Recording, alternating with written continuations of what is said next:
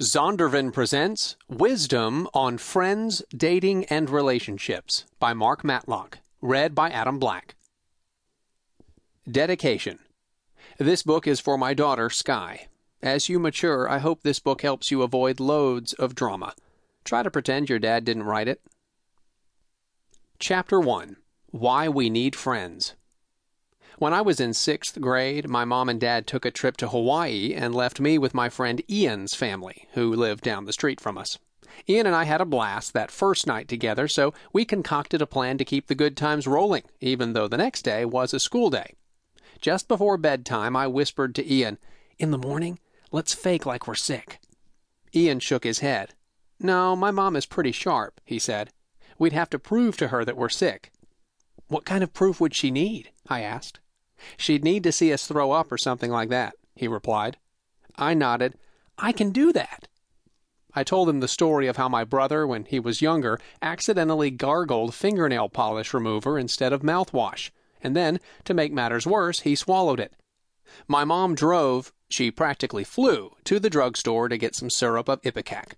Within three or four minutes of drinking the stuff, my brother threw up. As I related the incident to Ian, I couldn't remember the name of the medicine, but I knew it had a really weird name, and we had a bottle of it somewhere in our house. I laid out the plan for Ian. We'll run down the street to my house, we'll sneak in through the window and search the medicine cabinet for the bottle. Then we'll take the stuff in the morning, we'll throw up, and we won't have to go to school. And that's just what we did. Ian and I sneaked out of his house and made our way down the street to my house. We climbed through a window and headed for the medicine cabinet, where I found a bottle that looked vaguely familiar. That's it, I said. That's what my mom gave my brother. All we have to do is take a couple of swallows in the morning, and we'll be throwing up all over the place. Then we can stay home. If I'd grabbed the Ipecac, that's probably what would have happened. But instead of Ipecac, I actually grabbed a bottle of laxative. The next morning we woke up and went downstairs to eat breakfast. On the way back up to his room, Ian whispered, Do we take it now? We need to take it about five minutes before we want to throw up, I told him. He nodded. All right, let's load up. We each took two big gulps from the bottle. Then we went back downstairs so Ian's mom could witness our sudden, violent illness.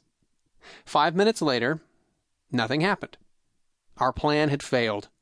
Since we had no proof of sickness, Ian's mom took us to school.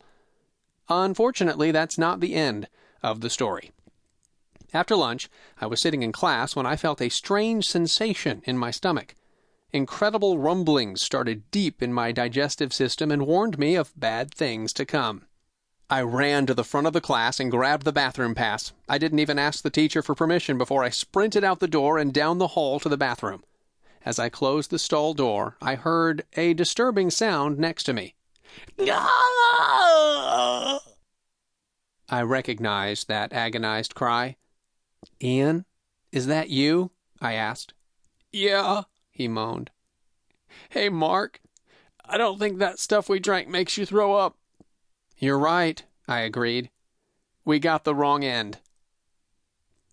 Friends can be wonderful, positive influences in our lives. But as Ian discovered the hard way, friends can also lead us down wrong paths. That's why choosing the right friends is one of the most important skills we can ever acquire. If we don't learn to choose our friends wisely, we open the door for powerful negative influences to invade our lives. Proverbs 13:20 says, "He who walks with the wise grows wise, but a companion of fools suffers harm." When I was in high school, I hung out with really smart people.